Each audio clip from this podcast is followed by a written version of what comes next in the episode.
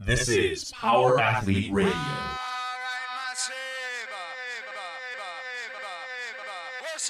With your hosts, Denny Kaye, Professor Booty, and V. Luke Summers. And now, toes forward, hips locked, shoulders set, and retract those scapulas. It's time for some knowledge bombs.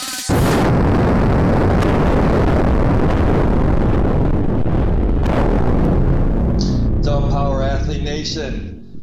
Welcome to episode 56 of Power Athlete Radio. It's going to be a good one.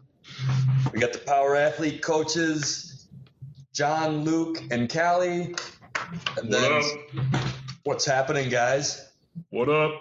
Hi. Hi. Inflate Dex on the horn. What's up, guys? NPFL himself. Tex is going to be joining us soon, so we're going to talk a little bit of NPFL, we're going to talk about some Badges for Life, the regionals are coming up, SoCal. So we got John for what, maybe 5-10 minutes?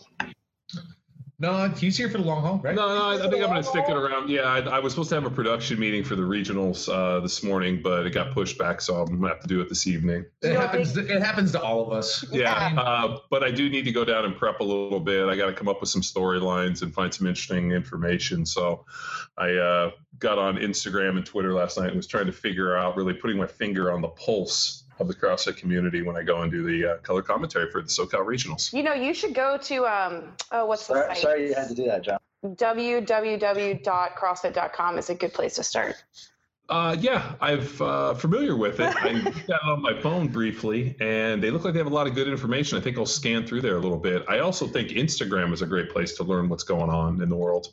And this thing called the CrossFit Journal is really good, too. And games.crossfit.com. Oh, yeah, games.crossfit.com. Now, is that with two Z's or one? If you gotta ask, you can't afford it. What else is going on, boys?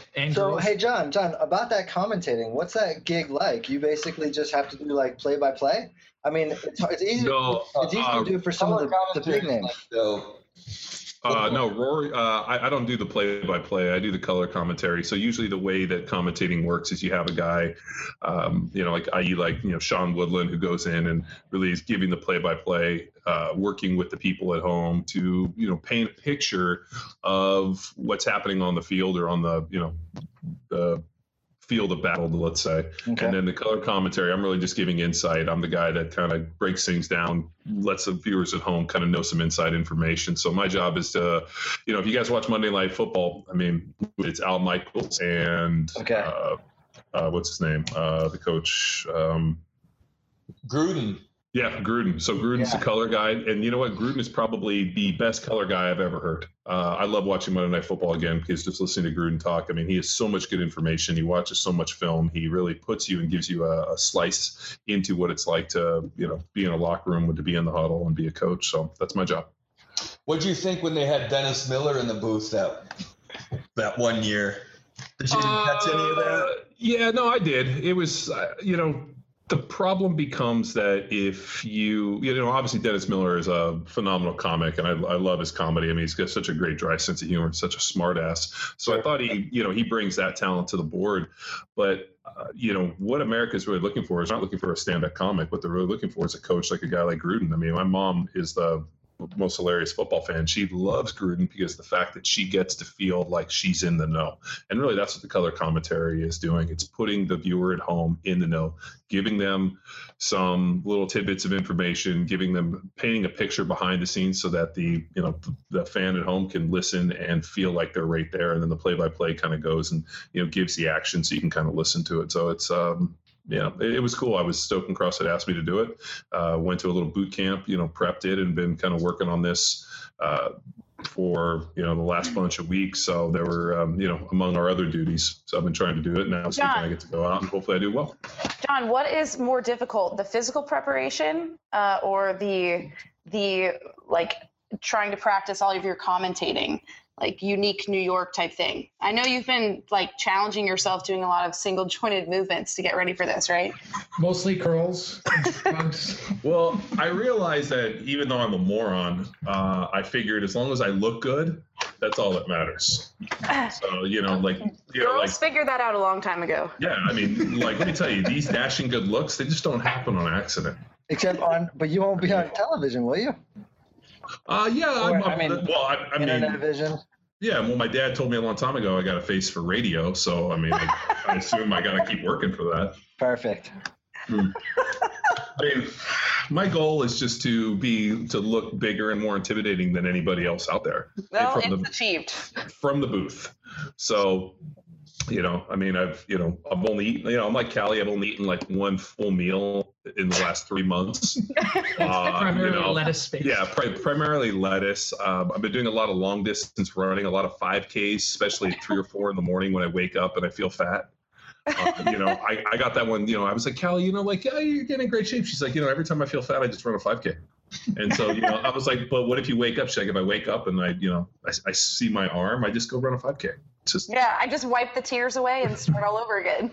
Funny story. When I was in college, we were at a bar and a drunk buddy of mine made a comment to this girl. He actually asked her to dance and the girl kind of blew him off. And he very, very funny, very dry sense of humor guy, leaned forward. He goes, I see where the confusion is. He thought I asked you to dance. She's like, you didn't? He goes, no, I said you look fat in those pants. Amazing. Awesome. And nice. This was that was really you, wasn't it, John? No, it wasn't. It was actually a guy named George Roberts. So this is about 10:30. So the bar closes at 1:30. We're walking home and we see the girl that he said, you look fat in those pants, in a set of sweats running. Running? So, that's cruel. Running, like fucking running, like working out in sweats. Like she went home. At like 1 a.m. Yeah, put on her sweat clothes, like set of sweats and a t-shirt, and went for a run. And so mission accomplished, right? Yeah. So turns you down for a dance, and you crush her self-esteem. Perfect. And you know what? And next thing you know, you're running a 5K at 1:30 in the morning. That's so sad. The moral of the story is, guy asks you to dance, say yes. Yep. Even if it's another guy. Let me tell you, there's nothing wrong with dancing with another man. Cheek to cheek. So, John, actually, you feel for that... Luke, it'd more be like cheek to chest because he's so small. How tall are you? 6'4". Oh, you feel like 5'1" in my arms. Lob. That was a lob. Totally. Yeah, I totally lobbed that one up. We just totally transitioned to Wedding Crashers. I hope you guys know. All right. So, what else, Playtech? You got any other questions? No, I don't. I was curious if you were gonna draw any comparisons when you were training for the 2008 games, compared to how the regionals and how the events are different now. How do you feel about that? I never trained for the 2008 games. Oh. I'll let you in a little secret. I was training to go play in the NFL, and about 3 weeks before the 2008 games, I got contacted by CrossFit about filming the movie Every Second Counts. Yeah. I think that movie they show you, with McKenzie, running hills and shit. Yeah, that was my football training. And then 3 weeks out when they were like, hey, we want to come film this. Will you be in it? And I was like, and then McKenzie kind of talked me into it. All of a sudden I had to go from football prep to learning how to do a bunch of CrossFit movements. So up until that point, I had never done handstand push-ups or any of these, other kind of CrossFit specific movements. So I had to go learn them. And we took 3 weeks to, learn to do muscle-ups and handstand push-ups and all these other different movements. So that's where that all came about. And then they showed up and they filmed me and then we went to compete in the games and I was smoked from just being able to do that much high motor stuff. And then 6 days later I went to go play football. So was it smart to go compete in the games? Well, who knows? It was good because it kind of got me into the CrossFit community and I got a chance to be in the documentary, and then that's kind of obviously paid some dividends down the line. But in terms of going to training camp and not getting hurt, it probably wasn't the smartest thing. But I really believe we've seen an evolution of the games. I mean, you know, when I went to the games, it was, you know, a hill run, burpees, deadlifts, you know, right, stuff like that. Now it's like, you know, handstand walk for 1,000 meters. If you come down, somebody, you know, tases you in the balls. I mean, dude, it's well, there are so many sponsors now, equipment sponsors, that it like behooves them to have these as elaborate as possible, throw in things that people have never seen before, use a rig for basically every workout. So sure. I mean, I really think the deal in this year's games is going to be the assault bike. I mean, I really believe that little nasty piece of equipment. I mean, Callie and I had a nice little battle the other day on it. And if you haven't got an opportunity to play on it, I mean, I try to use it a couple days a week, and I love to incorporate it in the workouts just because, man, that thing ramps up my heart so fast. And we got to throw some batteries in the VersaClimber and start doing some kind of comparisons a little bit. But yeah, that assault bike, I mean, I would think a combination of the VersaClimber assault bike and a heavy prowler. I mean, any of those things are just going to ramp your heart up pretty fast. But blast your quads. Oh, yeah. I mean, you know, but we got to find something to blast hamstrings the way they blast quads. You know, Kelly's, you know, got some hamstring paralysis that we're kind of trying to pull out of her a little bit. I mean, you know, I started calling her and Chelsea fucking Quadasaurus and Quad Squad. What's Chelsea's nickname? What did we call her yesterday? Callie was Quadasaurus and Chelsea was Quadpocalypse. Yeah, Quadpocalypse. You should see these girls, dude. They walk around. They got like 30-inch thigh or 30-inch quads and like these like kind of like little like kind of real smooth petite hamstrings. And I'm like, man, we gotta get some like fucking steel cables back there. So we're gonna put some training in to get some steel cables on these girls. Well, yeah, when we were doing like manual resistance hamstring stuff, I woke up the next day and felt fine, but a day after that, I couldn't extend my legs fully. So, I mean, there's certainly some imbalances occurring there. Or you were just being a dick and applying way too much manual resistance. But no. Ew, he's never done that. First of all, Callie, you control the manual resistance. Well, it's hard. Yeah, you know, we didn't establish a safe word, and you know, when you were screaming pork chop, I just thought you were hungry. I was. I was hot and I was hungry. Oh man! I always think back when there was like an interview I watched with Louis Simmons when he was, I don't know exactly who like approached him to go to West Side, but the guy came in with like huge quads, and he looked at him and he was like, well, I can tell you don't know how to squat. Just because of the imbalance there. Yeah. I'm assuming that's what he meant. I mean, it makes sense. Well, yeah, like if you do a lot of the website stuff, I mean, especially with a lot of the box squats, you sit back with, you know, so far, I mean, almost that, you know, neutral to even negative shin angle. Callie and I actually had a conversation the other day, and really the position of that shin really dictates where the load is going to go. Right. And so much what the West Side guys do is sitting back on that box so far that, you know, I mean, honestly, almost a negative shin angle. Yeah. And then when you kind of pop off the box, it's almost like the cue that Louis gives is pull with your heels almost and do like a hamstring curl off the box. And it kind of doesn't make sense until you do it enough. And you're like, oh, okay, I need to like pull myself off of the box with my hamstrings. So it's just a super posterior chain centric style of training. I mean, and then it's like, you know, the eccentric loaded GHD, you know, reverse or full GHRs, all the reverse hypers. I mean, Louis got a million different, you know, torture devices to hit the hamstrings. I mean, the big thing that I remember when we were out there rapping with is he said, you know, as you come into this program, you will actually notice that your quads will get significantly smaller. And we actually know when a guy's quads get smaller, but his butt and hamstrings are getting bigger, that he's starting to go where we need him to go. And I you know, I mean, that was definitely the case for me. I mean, I remember I never once felt it in my hamstrings the entire time I did that style of training. And, you know, to the point where I felt like actually my quads got smaller. But, yeah, your hamstrings just blow up in size and you blow up a lot in your back. I mean, my upper and mid back got so thick, I was like, God damn. You know, like you're putting on a jacket and like all of a sudden it's so tight across your back. You're like, ugh, this is uncomfortable. I guess I'll never wear dress clothes again. But what's kind of interesting, especially when you look at a lot of the girls in the CrossFit scene, a lot of them are super quad heavy. and really lack a lot of hamstring development. And I wonder why with such a, you know, heavy squatting, heavy pulling style of training that these girls are really lacking a lot of hamstring development. So well, I mean, I just noticed that you guys. It does come down to form and execution of the movement. And like, that's kind of an article that I'm finishing up for Power Athlete. And we're going to do some more filming because, you know, there's been the same problem repeated over and over again in these people's videos. And so we're going to work on a little bit more of elaborate video than we made for John online, John, one of our members online. But just talking about the implications of the shenangle. I mean, obviously our limb lengths are all different, but we can all sort of strive to achieve that vertical shin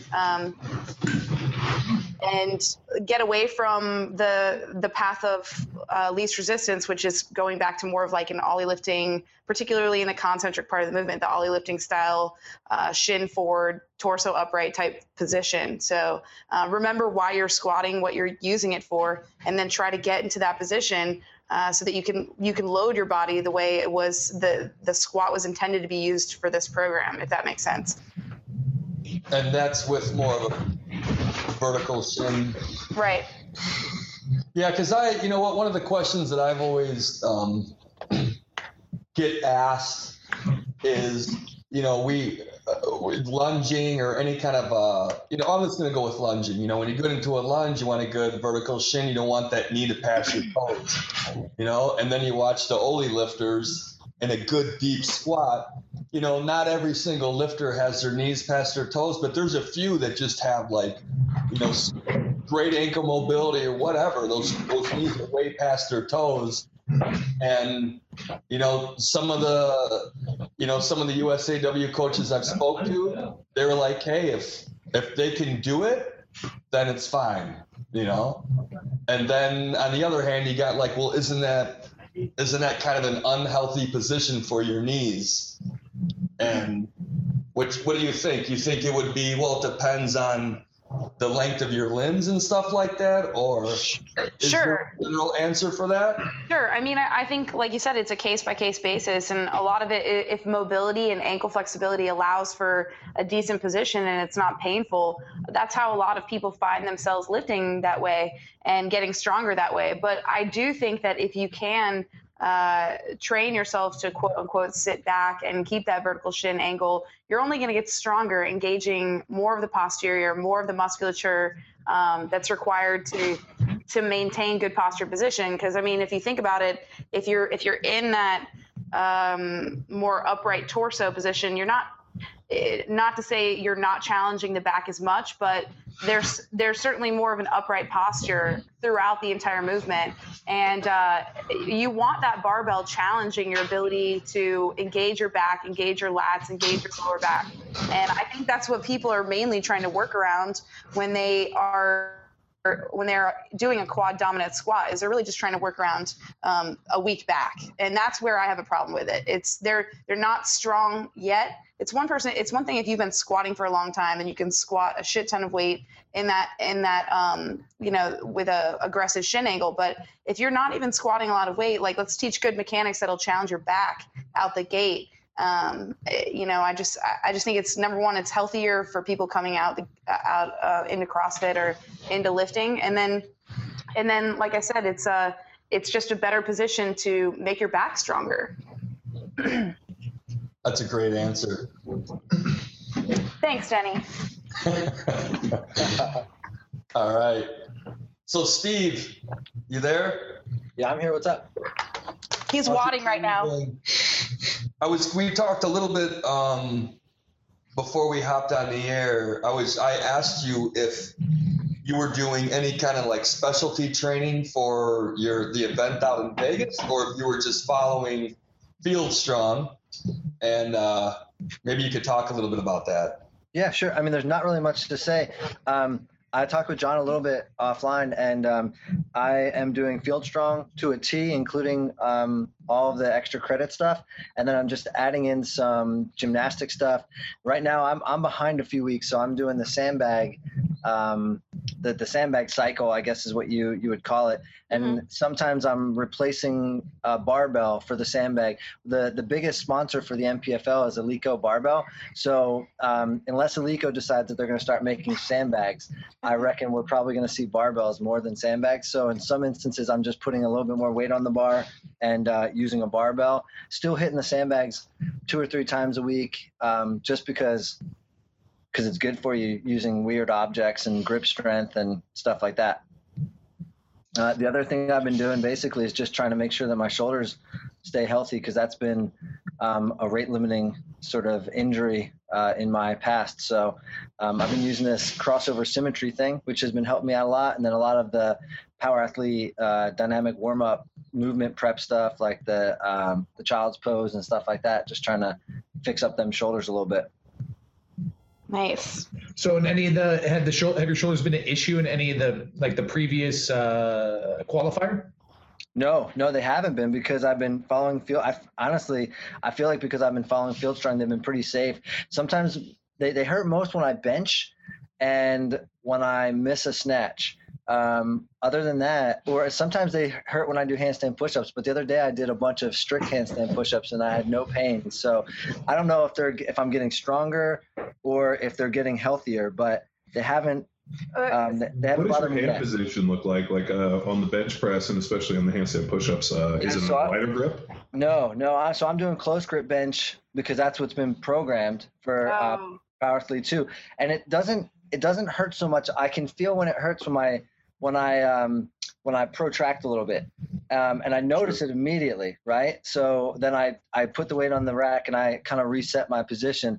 It only happens when the weight gets a little bit heavy for me. So think about it's just interesting what you're saying. When you miss a snatch, when you're doing dynamic handstand pushups, and when you protract in any movement, but to me that's like the common theme is like those ballistic movements. As soon as you get out of a retracted position, then and it becomes ballistic. It just sounds like that's the no-no zone for you. Exactly. Precise. That's like diagnostic right there. Hey, Playtech, have you ever benched with like a football bar, Swiss bar, neutral grip bar? I don't have access to one. I'm curious if that would help alleviate any of the issues. I will forge you one out of steel. As opposed to lumber? Okay. Yes. Okay. No, that's a good point, because some of the extra credit work in Field Strong is like dumbbell benching with the a neutral grip, palms facing each other. And to be honestly, that's the first time I ever attempted to do like dumbbell benching with that kind of a grip. Prior, it was always, palms forward, like you were holding onto a barbell, kind of a bodybuilding style. And I noticed when I just switched my grip up like that, I was able to kind of keep, more elbows closer to the torso, and it felt better. Mm-hmm. Yeah. Well, the idea becomes that when you start playing with hand position, you gotta, a lot of people, especially with that kind of what we call the palms forward, more the traditional style of bench, as they bring it down, really that angle at which the elbow descends and really kind of sets the position for the shoulder. So if you can kind of, as you take the bar, if you can kind of roll your, and then anybody that's been to the seminar kind of knows the cue that we kind of do. You retract the shoulders and you try to physically bend the bar. What happens is that elbow actually turns in and the elbow stays tighter to the body, which should limit a lot of that kind of shoulder impingement. So when you get up, and then when you get to that neutral position on that dumbbell, the neutral position actually teaches that shoulder position and then allows you to even get more stretch in the bottom of the dumbbell without kind of stressing the pec. So those palms facing to me are like part of my money makers. And then I play with the angles all the time. That's why I have you guys do the slight incline, slight decline, and we kind of play with it a little bit so that we're always kind of hitting it in a different way. Yeah, and I noticed that on the close grip, if I can keep my elbows tucked, the pain is very minimal. Sometimes when I get fatigued or if I'm rushed or something, I feel the elbow kind of the shoulder protract, the elbow flare out, and that's when I start to get worried. And I usually rack it once I notice those kind of problems. At this point, I'm trying to train smart, just hammer good mechanics. Well, and it doesn't make sense to all of a sudden power through a movement. Like all of a sudden you get out of the groove and next thing you know, it starts to hurt. And then the mentality is like, oh, I'll just finish this set. No, it's almost better just to put it up, restart, and kind of not build and necessarily take the chance. Cause you know, like, just like anything, if you're going to go compete as an NFLPL and yep. The NFL. That's right. Yeah, NFL. Yeah. If you're going to go compete in the NFL, big thing is you don't want to get hurt in training. If you're going to get hurt, I want you to get hurt out there on the field or the basketball court or whatever it is. Right. I don't want you to get hurt in training. So the training has to be smart, but yet there is a certain skill set that you need to be successful. And, you know, like when we really looked back at like Steve's training for this, for the NFL, it was about how to design a program that kind of fits the needs of an athlete. I mean, obviously, I don't know if people know this, but the makeup of this is Tony Budding and company wants to be able to put on these kind of, fitness battles in a basketball arena. So all of this stuff is designed to be put in a basketball court. So with that in mind, you have to take a look and say, okay, what's available, what's exciting, what's fun. And if you can look at the combine, you get kind of an idea. You know, it's going to be, you know, a lot of high rep, short, heavy, hard metcons. I mean, almost CrossFit football-esque, because you know what? It's exciting. I hate to say it. And while it's a great test of fitness, nobody wants to see anybody row a marathon. And if I got to show up and I got to pay $20 to sit there and watch somebody row for 2 hours, I'm going to be pretty fucking unhappy. What I want to see is, yeah, or drunk. Yeah, hell, pissed. I want to see Playtech show up, and I want to see him pull heavy fucking weights. I want to see him, pull up. I want to see him press. I want to see him fucking, lift heavy hard implements. I mean, that's really, When I've designed the Field Strong stuff, you're going to notice that this thing's going to cycle. I mean, obviously, the first 6 weeks was about getting people acclimated to the program, teaching the warm-ups, teaching the movements, putting it together. Then this next 6 weeks was really about the sandbags, and the sandbags really helped to develop that kind of that tensile strength, that kind of hard, awkward stuff. I mean, to be able to step up and lunge and do a lot of, movement type position stuff with these kind of heavy, hard implements adds a certain strength that is not really found in barbell. So we're doing that, and we're finishing up that cycle this week. And then Monday we're actually going to have, and I know you guys are going to fucking laugh because I say I don't do it, we actually have a deload week, because I can program deload weeks in Field Strong because people actually follow the program, and we don't have a bunch of fucking cafeteria fucking fitness people that want to jump in and do a workout here and here. And people always say, well, why don't you program deloads in CrossFit football? I'm like, because nobody fucking follows the program to T, and if it is, it's 10 guys, and if they do follow it, they've obviously hit us up enough to know, be like, yeah, you should take a deload every couple of months or every couple of weeks or whenever you feel like it. So with people that are, consistently following the Field Strong program, at the end of every cycle, every 6 weeks, we'll actually have a deload. And it'll be, my deloads are kind of interesting in that I don't really believe in, cutting down on intensity. It's just, we just cut volume. So they'll come in, it'll be, very, very curtailed, small amount of intensity stuff, but we'll still keep intensity up a little bit. The training days will get cut, and we'll have a nice week off, and it'll be some fun, a 3-4 day workout or a 3-4 day deal. And then we'll get into our next cycle, and that'll be a lot more fun. So I think the people that are doing the Field Strong stuff, the people that can commit to it, I think are making great gains, and a lot of the feedback we're getting is really exciting. I mean, everybody's PRing everything, and it's amazing when you actually take the time to focus on all the little things, that all of a sudden things become the sum of the parts, and people start crushing shit. And we say that at the seminar, like, this is the most important part of your training day, is prepping for the training day, because the diet, the tools that we put in place for the warm-ups are about improving movement, improving posture, position, and those improvements, no matter how subtle they are, they're going to pay extreme dividends in your training. And then ideally that training improves your performance on field. Yeah. Right. Rather than, Callie's favorite warm-up, which is 20 box jumps, 10 PVC pass-throughs, 10 PVC overhead squats, and 5 pull-ups, 10 rounds. Well, when you've already run a 5K at 3:45 in the morning, you don't have to warm up. You guys, you're already fucking warm. So many digs. So many fucking digs this morning. You're killing me. You're literally killing me. You're fucking killing me, Smalls. Are you just doing this because I'm not there in person to defend myself? You're not. Exactly. I thought you were sitting in your seat. Okay, hold on, I can't see little Callie. She's so micro. Yesterday, I actually had an interesting deal. Obviously, I kind of trained in a couple different places, and so I swung by. I had some time, so I wanted to go do some back stuff and do some heavy pulls. So I went over to the bodybuilder gym, and there's a couple pro bodybuilders that are training in there. There was another cat who's probably in his 50s who actually is a pretty good athlete and pretty good, and talked to me about competing in the CrossFit stuff. And I was like, dude, you are perfect for it. But as I was there's a guy in there. He was like, man, like we started kind of rapping a little bit about the CrossFit stuff because he saw my shirt. And he's like, man, he goes, I don't know why people get so mad about the CrossFit stuff. He goes, the fact that like there, equipment and gear and people actually doing like real lifting and not this bullshit you see in the gym, he goes, it's fucking great. So he was pretty cool. But what I was getting to is I was watching a guy squat, and after every set, not only did watching him make my knees hurt, I could tell his knees were hurting. So finally I asked him, I was like, how do your knees hurt? He's like, oh, my knees fucking kill me. They keep me up at night. I'm having all these problems. He's like, what do you think it is? I'm like, it's a shitty squat. And I proceeded to fix this dude's squat, and it was hilarious. Within one set, he like stands up and looks at me and goes, oh my God, my knees didn't hurt. He goes, I thought like something was wrong with my knees. I'm like, well, yeah, it was you and your shitty fucking squat. You healed.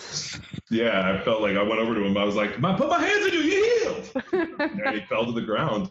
But it's amazing that, people like to this day, I mean, with this internet age and YouTube videos and like so much information we put out, that a guy who's actually going to the gym every single day wouldn't just put in there and be like, you know what, every time I do that thing with that bar on my back where I kind of pretend like I'm sitting on the toilet, my knees hurt. So let me go in and Google some people and figure out like what I'm doing wrong, or let me video me, or let me squat in a mirror, do any of this. Mm-hmm. And didn't do it.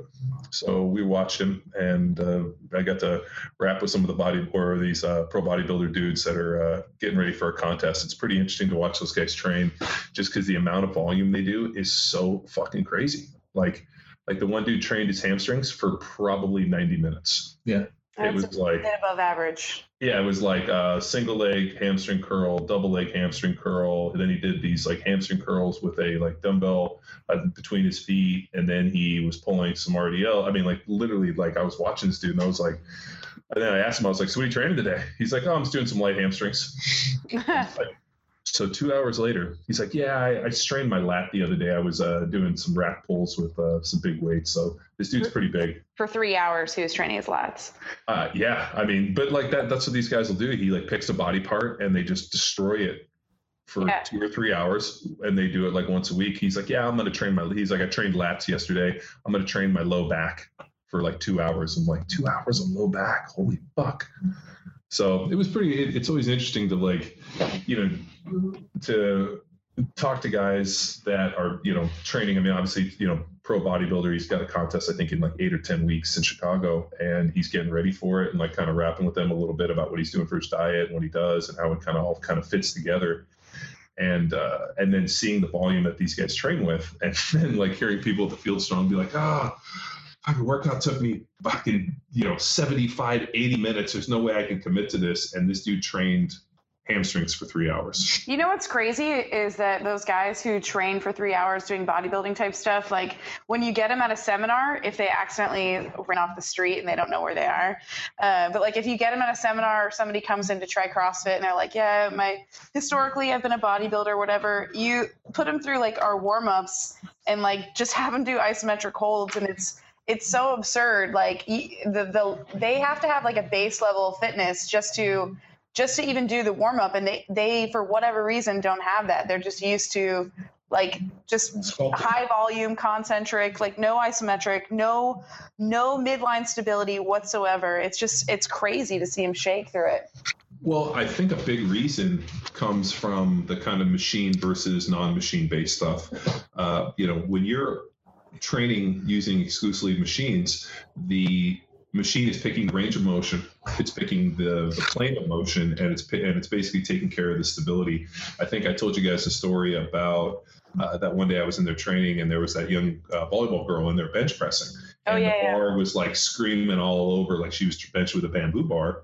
And I'm like watching this and I'm like, oh my God, it's the intermuscular coordination. I'm like, this is the first, you know, it was like I think the analogy I met was I like saw this like beautiful thing in nature. And then all of a sudden the trainer's like, whoa, well, that doesn't look good. And took her over and put her on the Smith machine. Yeah. And I wanted to like, as I was like running over to like karate kick the dude in the chest and be like, no, you're stealing strength from her, because that's, you know, the coordination aspect is really that first element of strength, like missing that wiring up, you know, that becomes the same deal that, you know, you bring these guys in and, you know, we've had guys that come from a traditional bodybuilding deal, come to our seminar or even come train with us, and just the ability to stabilize their body and allow, you know, their own movement to dictate range of motion, plane of motion, and, you know, stability within the motion. And I think that becomes the major fucking player for this. So, hey, I have a question too, and not to get off topic, but I know we've talked about this, but I wanted to ask Steve, because Steve's a little more in the know. And I was just wondering if you know what, if Klokov is competing in CrossFit like next year, is that true? Cause I thought I heard that. So, whatever gave you the impression that I'm in the know. Oh, I thought you would have something like that. No, Callie. I need confirmation from a listener or something. Yeah, no, I mean, he's, you know what? He had posted some stuff on Instagram or Twitter or some shit the other day saying that he, answering questions about CrossFit, and basically sort of recapitulate his answer was that CrossFit has done wonderful things for weightlifting. And so it's like he's giving back. That was my sort of like the bastard translation that I've seen running around Instagram. So I don't think that he's going to compete, but you know, I'm not on his team. So John, maybe you could call him. Yeah, I mean, I know he doesn't speak English, so you could probably have Fat Matt call him. I was just thinking of like people in different disciplines who are entering CrossFit and like how it's translating, because, you know, like Klokov though, I don't buy that, because he's rocking shirts from all different types of sponsors that are very like well, you have to pay him to wear your shirt. Yeah, totally. But like, yeah, but I don't know. Well, and apparently he lifts in Reebok weightlifters now too. Some of the videos you'll see him in those well, I guess I should be nice about it, but they're the Reebok weightlifting shoes. Yes, I'm aware.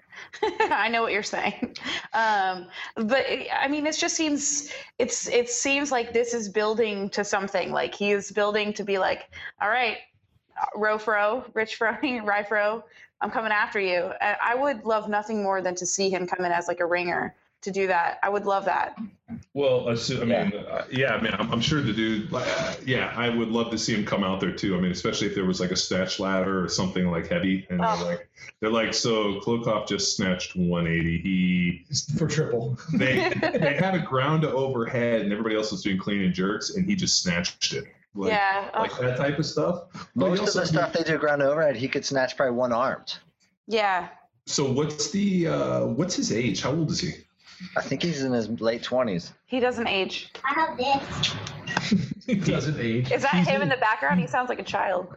He's in his late 20s? Somebody on the Google? That's what I thought. I don't know. Somebody Wikipedia him. I'm doing it. No, how do you spell Klokov? K-L-O. 1983, February 18th, 31 years old. 83, yeah, I thought he was older. Okay, so he's 31. Yeah, I was going to say, because I remember watching him in the Olympics like 10 years ago. Wait, Luke, isn't that your age? I know, him and I are like two peas in a pod. Luke, are you 31? Yeah, I think. Wow. Is that what? He's like, you look terrible. You realize a guy over 30 can't really have that hair unless he's. So that's exactly what I was thinking. Let's see, Swayze did it. Matt Damon, Jared Leto, all the people I look like. The dude. Luke, you're talking about them in movies they play. You're talking about roles they play. Lebowski. Yeah, the Big Lebowski. Instead of living the dream, you're living in a dream. Keanu Reeves. Keanu.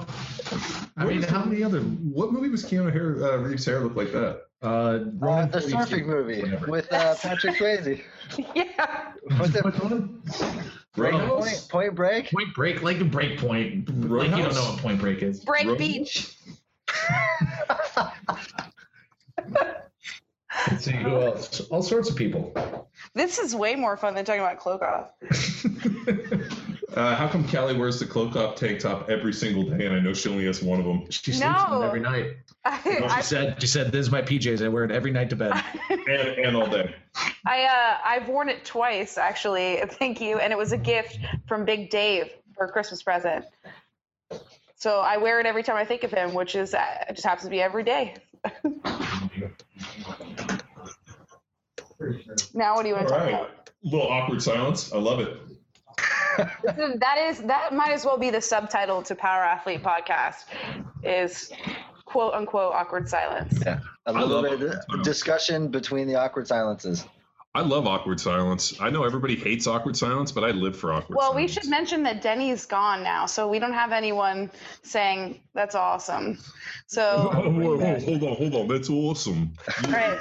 So let's keep this train going. You guys want to go get some sausage? And okay. And maybe we go catch a Red Sox game? That wasn't the flow I was going to get into, but we can talk. What's the flow, Callie? I don't know. We were going to talk about Badges for Life. We were going to talk about team series. And then if you want to touch on the fact that we're going to be at various regionales and the games, 2 Z's for that. Let's talk about Badges for Life. That was last weekend. That was an event that Power Athlete put on with our Huntington Beach Police and Fire Department and Rescue as well. So we had 3 divisions for that. We had Scaled, we had RX'd, and we had a Badge division. And it was a pretty awesome turnout. It was the first kind of fitness-y competition right on the beach in Huntington. And even though I'm fairly new to this area, it was still like... It was still pretty cool to like reach out to the local vendors, reach out to local teams, local gyms. And what's more is that Luke Summers' team just so happened to win the RX division, right, Luke? Yes. Is he asleep? Yes. So his team won. I don't know who was on it. I can't remember, but they all dressed up like Tom Selleck. From some movie that Tom Selleck was in. It wasn't a movie. They were all dressed like Magnum P.I. Oh, okay. That makes way more sense. Yeah. Tom Selleck even in it. Did Tom Selleck ever in it? Oh, yep, just going to say the same thing. Yeah, he actually has been in a movie, and it was that weird one where was he in the baby one? That chick was going to kill him. Yeah. Oh, yeah. Yeah, there was that Three Men and a Baby. Three Men and a Baby. Off the top of my head, there is... oh, God. Brother. Quigley Down Under. None of these movies are real movies. If you've ever heard us talk about Nate at the seminar, Nate was also, we use him oftentimes as like our example for the linear progression, but Nate was also on Luke's team. And Luke, if you want to elaborate on Nate and some of the workouts, we sort of had like a joking like running bet going that like Luke thought, I didn't think Nate would quit in any part of any of the workouts. I designed them. Like, I didn't think that any of them were like beyond his capacity or anything. But I guess at one point he looks at Luke and he's like, I'm done. And he like takes his wrist wraps off or something. Mr. Baseball. So that was another good Tom Selleck. Okay. So Nate's the guy when we were training and we would rotate, just try to get like maybe a little conditioning. And after this Bulgarian template that we rolled out, if it was me, John, or Ben, we put together just a little 12-minute kind of burner, just keep the heart rate up. And when Nate would program his conditioning workouts, he'd be like, all right, here's what we're going to do. 7 tire strikes and 30 tricep pull downs, banded tricep pull downs. We're like, all right, how many rounds? He's like, no, it's just one. Like, that was his idea of conditioning, like 45 seconds. And I mean, it wasn't until like 3 years after he started training with John that he finally tried CrossFit. And, it ended up working out pretty well for him. And it accommodated a lot of his strength gains. But at the competition, John's telling me, he's like, Nate's just going to quit, man. I'm like, I know, but I just like, this all seems pretty manageable. He just has to do a couple reps and we have a rotation. And we're in the middle of the last workout. And he ripped his hand. He had the rock tape glove on there and everything, but he ripped a hand. And I'm sitting there watching him take all this rock tape off. And he walks up to me in the middle of the workout, like music's blasting, people are sweating. And he's like, bro, tore my hands. I think I'm done. And I just started to walk away. I'm like, you can't just walk away. And he's like standing on the outside. And he's just kind of spectating from 10 feet away. And, it's me, and two other girls like cycling through toes to bar, and you have to hold this sandbag, and we're like alternating sandbags. I'm like, can you hold the sandbag? He's like, I don't know, man, I got this. I took my hands ripped. And it was unbelievable. I'm like, dude, you got to get back in this thing. Like, it's not over yet. Just give me 5 more minutes. And then he ended up being able to muster up some box jumps. And a 200-meter sand run to finish it off. But Nate, unbelievable! I'm just like, what did you think of the workouts? They were evil. I mean, my arches still haven't healed from that partner carry sand run, but I thought they were good. You know, it was safe but hard. You know, and that's like just. Some of the horror stories you hear about people getting hurt at competitions, I'm not sure how someone could hurt themselves due to, let's say, negligent programming. Yeah. You know, I thought that it was within exactly how you said or how you would describe it when we were, talk to people. Like, you don't have to be an elite CrossFitter, but you just got to be able to work hard, and work well as a team. And I thought it was good. And okay. 17 minutes is pretty long. Maybe we dial that one down to like 12 minutes next year. No. That second little AMRAP, back-to-back AMRAP. Team workout, you're fine. Everyone's fine. We're fine. But no, it's good. I mean, clearly this competition really, truly proved who the most elite athlete was in or team of athletes in really this country. So for those of you who don't know, my team came out on top in first place. No thanks to Nate, by the way. Yeah, this Huntington Beach throwdown, that's really what we were going for, is to just find the group of 4 elite local athletes to somehow. It's really what I've been training for since 2007. It all culminated this last weekend. Well, you stood on the podium, you put your finger in the air. Number 1. I actually put 2 fingers in the air, hang loose. Okay. But no, it was good, and I'm super stoked for next year because one, maybe I'll get to MC it instead of compete, which there's a lot of material. But two, if I get to compete again, I mean, it's just cool to be on the beach. I thought incorporating it in that partner carry, Callie, was cruel, and I'd love to see some change of direction on the sand as well. Oh. We could figure that out next year. Yeah. So the challenge is that like coming at this from I wanted to have as many people sign up as possible. And so when they see Power Athlete on anything, for better or for worse, people associate that with the Power Athlete Team Series or our programming, which is totally fine. It just, hopefully it means more that it's going to be safe and like smart programming than necessarily hard, heavy, fast, because I wanted this to be like, because it was a fitness competition, I wanted it to be what people would expect to some degree. But like when we get to the Power Athlete Team Series, which is going down in September on the 13th and 14th, when we get to that, the workouts be more resemblant to like what you would anticipate from Power Athlete, like a hard, heavy, fast type thing among a team event. So we had a lot of questions. I've had a lot of questions recently from the seminars and people kind of writing in asking when the team series is going to happen. Now that this Badges for Life thing is over, we'll be able to put a lot more attention. I personally, we have all of the marketing stuff ready to go. Just kind of fielding out some sponsors, but you can, if you live in Baltimore, Chicago, Oklahoma City, NorCal, or Seattle, that's going to be where we start the event on the 13th and 14th. And basically how it's going to go is I'm going to get our team to go out, our quote unquote team, our Power Athlete HQ, employees. We're going to go out and, run these events in those cities. And then based on the top teams from there, we're going to invite them to Vegas on October 11th and 12th. So in Vegas on 11th and 12th will be, that's Columbus Day weekend.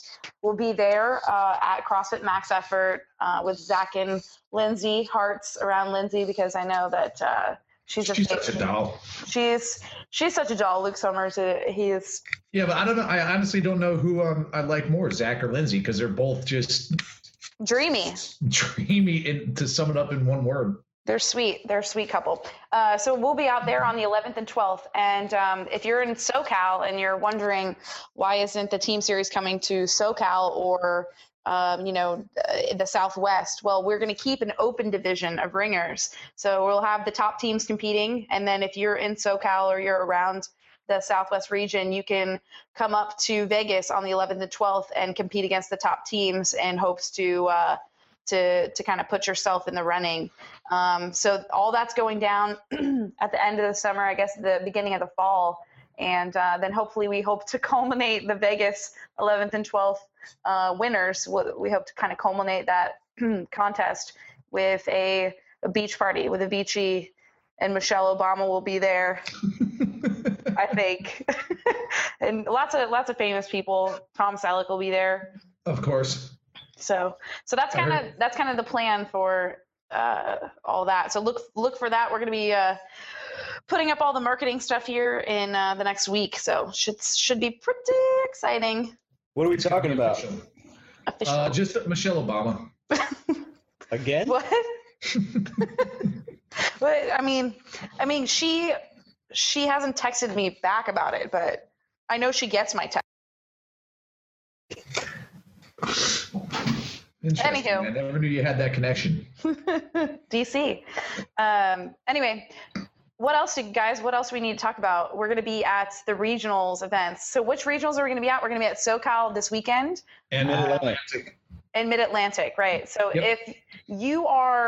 If you're anyone, you need to stop by the booth because we are synonymous with party. CrossFit Football and Power Athlete is the party booth wherever we go. Now, text. I haven't sent the checklist out yet, and I know it's already Thursday and you got to set it up, but here's what you're going to need. You need a boombox. You need a margarita machine. Okay? Don't got it. You need some sort of pretzel machine, like warm pretzel machine. All right? Find that. We got a guy. We got a guy? All right. What else? Callie, what am I missing here? Cotton candy, strippers. We have sombreros. You need sombreros. Callie, I need your friends. Glow sticks. Sombreros are key to everything. Glow sticks. A poncho. You can make a poncho out of just a big white towel. Just put a hole and throw it on there. A midget. Riding a tricycle with a set of chaps on and a cowboy hat. Are you playing techno music? Need a basket. Some chapstick. Is Tex even on here? Yeah, what's up? And a whole bunch of Twixes, but they got to be warm. Melted Twix. Oh, God. So that's the plan. Not melted, just warm. So they're flyable. But really, that's the pre-party to what will be the actual party, which is the games. It's also known as Sunburn Fest 2014. Skin Fest. It gets pretty aggressive out there in the SoCal sun. Is it going to be at the same location that we were at last year, Luke? Yep, StubHub Center. All right. Well, I know it well. Yeah. So Tex, we need to communicate over the weekend to see who has the highest vertical because you did get Vertec, right? Oh yeah, I got a Vertec.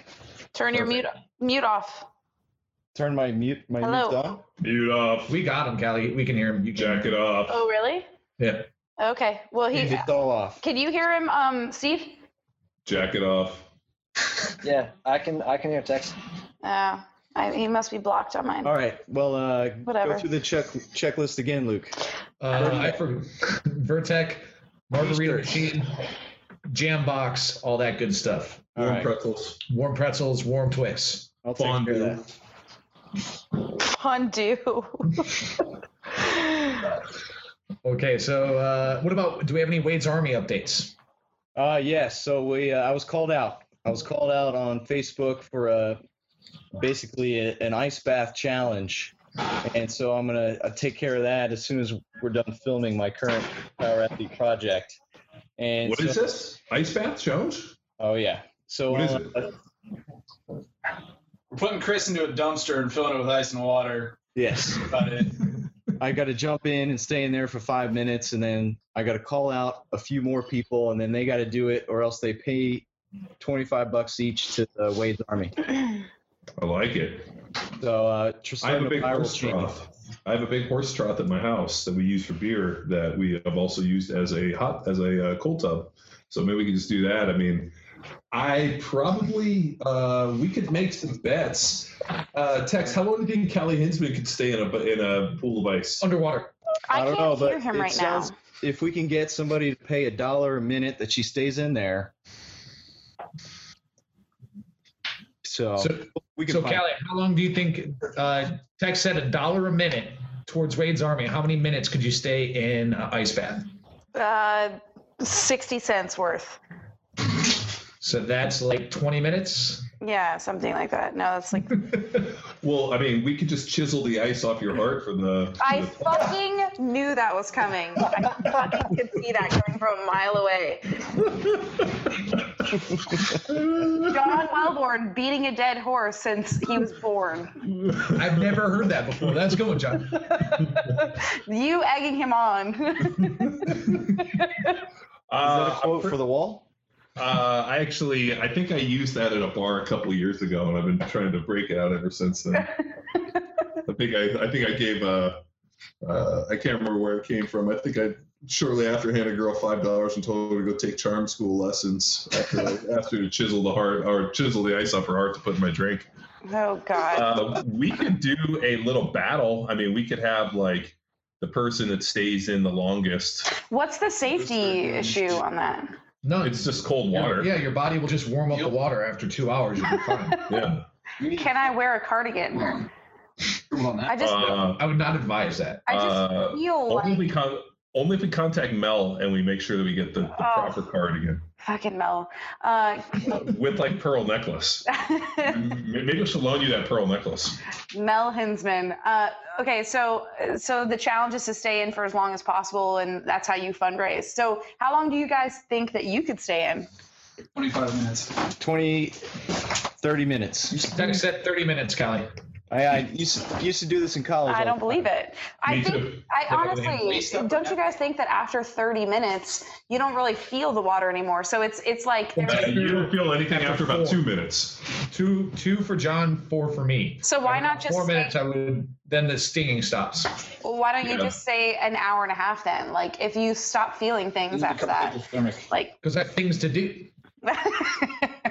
There's two routes we can go with this challenge. Number one is you just got to dive into the ice bath for $25 a head, or you actually do it for a time. Okay. Well, let's get the details put together on this text, and let's get it as we create this web of participation. Let's for sure get it up on the forums and out on Facebook and stuff like that. I'm gonna go buy a wetsuit. All right, I'm gonna go ahead and just dunk myself today, and then we'll make rules around it. All right, we gotta set it extreme. I was called out. I have 24 hours from yesterday to accomplish this. All right, so you better get moving. And we are actually at about an hour. Is there anything else we want to plug, guys? I think so. No. Play tech. How's your fundraising for Vegas coming? Slowly but surely, I think on one gym put up like a little picture, and they're gonna for every share and like they're gonna give $1.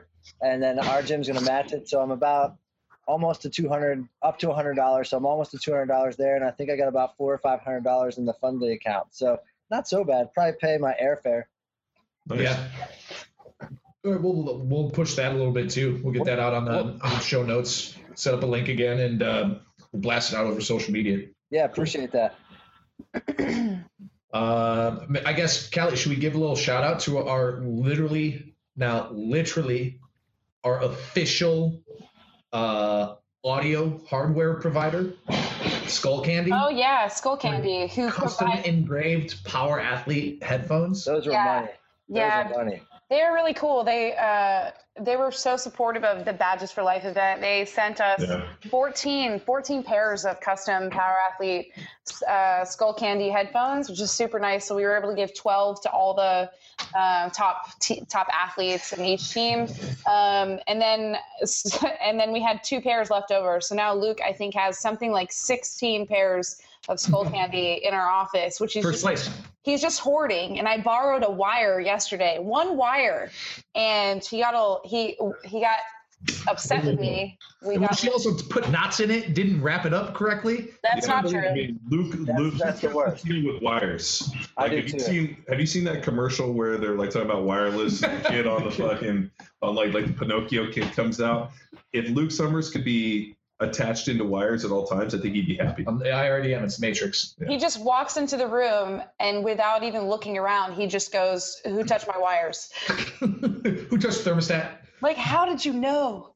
So, but what they gave us the aviators, right? These are the aviators that we're rocking right now. I wouldn't know. I don't have a pair, so. They're collapsible, storable. It's pretty legit headphones.